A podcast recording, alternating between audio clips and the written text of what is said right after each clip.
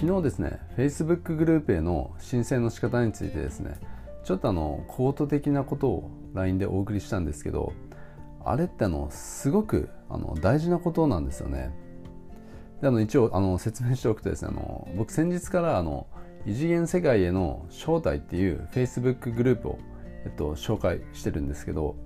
あの Facebook のグループってこう申請の際にですねそのグループの主催者が用意した質問に答える必要があったりするじゃないですか。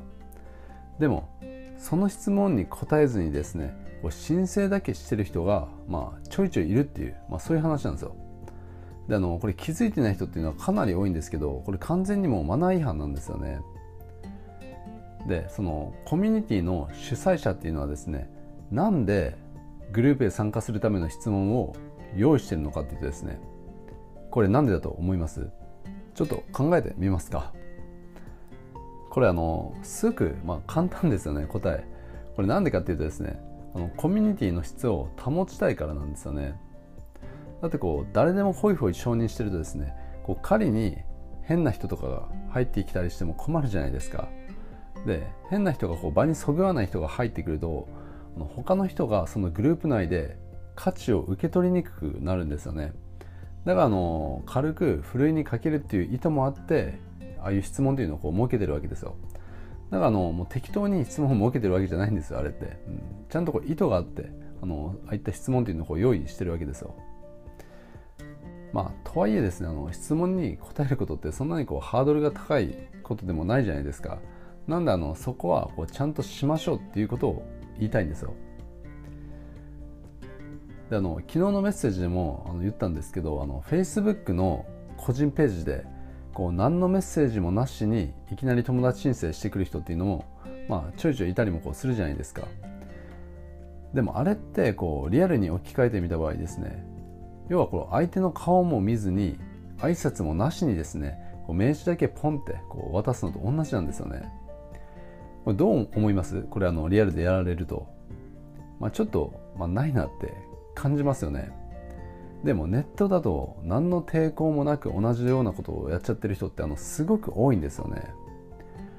あのこれあのネットだと OK だっていうふうに思います？ネットだから、まあ、友達ポンって申請あの申請するだけでもう辛いこと言うなよっていうふうにあの思われますか？あのネットだから別にやられても何も感じないよっていう人はですねこうネットリテラシーというかあのネットを介してのコミュニケーション感覚っていうのがですねちょっとあの時代遅れなんじゃないかなというふうに僕はあの思うんですよね。だからそこにはですねやっぱりもっと敏感になった方がいいんですよ。特にこれからの時代ですね。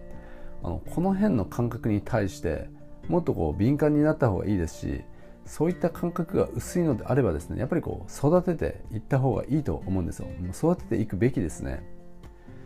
であのネットもリアルもこれ基本的にあの同じなんですよ。ネットっていうのはリアルの延長線上にあるんですよ。あの別物ではないんですよね。であのパソコンだったりあのスマホのスクリーンだけを見てるとですねそれをこう無機質な機械としてこう捉えてしまっている人も、まあ、いるんじゃないかなというふうに思うんですけど特にあの機械的なコミュニケーションを取る人なんかはそうですよね。でもこれ忘れちゃいけないのはですねそのスクリーンの向こう側にはちゃんと人がいるんですよ。だからネットを使ったコミュニケーションというのもですねこれリアルと同じあのマインドセットでマインドセットというかリアルと同じようにそういう気持ちでですねあのやっていかないといけないんですよ。スクリーンの向こうには人がいるんだっていうことをちゃんとこう感じながらコミュニケーションを取っていかないといけないんですよね。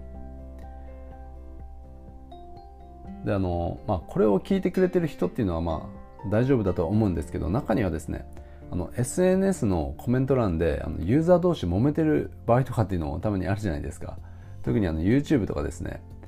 あれ見てても本当にもうやばいなっていうふうに思うんですけどあの意識が本当も低すぎるんですよね。だからこうネットだからいいやってなってる人ってやっぱりあのすごく多いなっていう印象を、まあ、僕は持ってるんですよ、うん、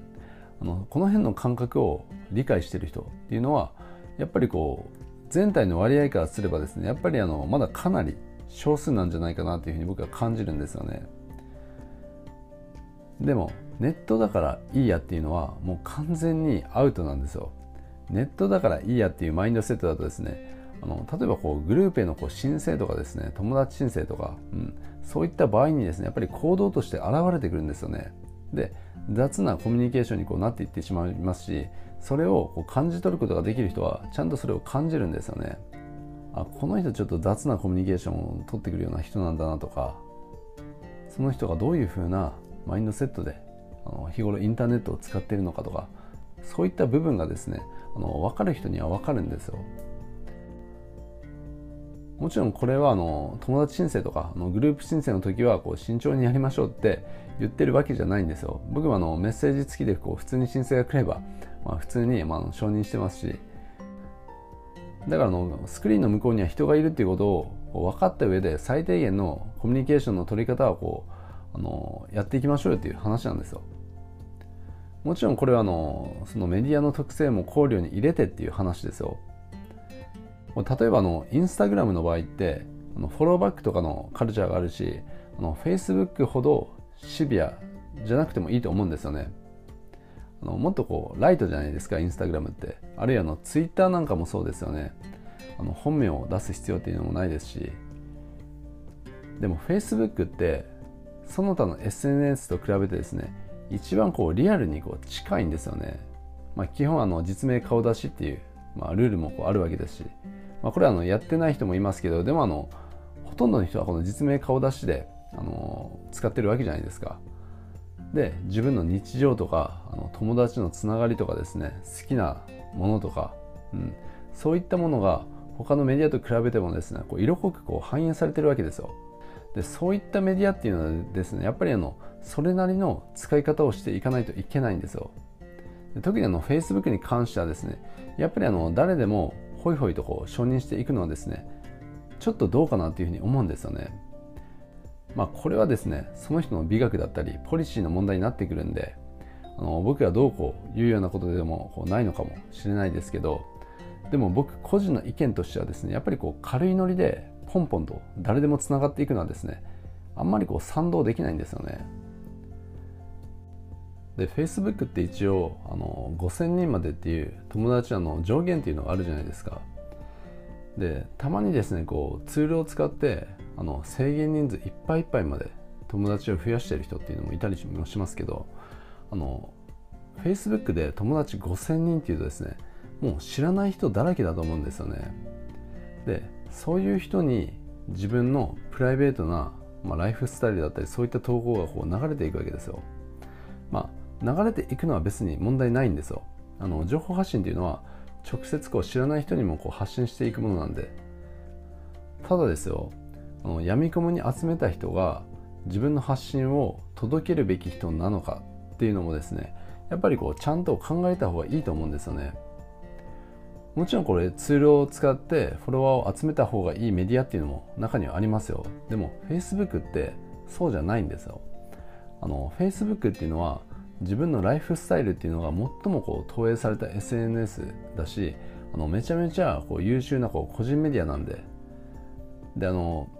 日本ではですね Facebook があの軽視されがちですけどでも海外に目をやるとですね SNS ユーザー数ではですね Facebook がダントツなんですよね。でこれからのもっともっとこうボーダーっていうのもこうなくなっていくわけじゃないですか。例えばの自動翻訳だったり同時翻訳とかもですねもっともっとこうタイムリーで正確なものにこうなっていくだろうしそしてこういった未来っていうのはですねもうすぐ近くまでこう来ているわけですよ。だからこれからの海外の人ともこうつながっていくようなそういう時代にこうなっていくと思いますしこれからですねまだ何十年もこう生きていくわけじゃないですか。だからそういった部分も頭の隅に入れてあの Facebook っていうのはもっとあの大事にですねあの育てていった方がいいと思いますね。でちょっとあの、まあ、話が広がりすぎた感じがしますけど要はあのネットもリアルの延長線上にあるんだっていう意識を持ってでスクリーンの向こうには人がいるんだっていう意識を持ってですねあのちゃんとあのインターネットを使っていきましょうという話ですね。ということで今回は以上になります。今回の話が役に立ったと感じた方はですね、チャンネルフォローの方もしていただけるとすごい嬉しいです。ということで最後まで聞いていただいてどうもありがとうございました。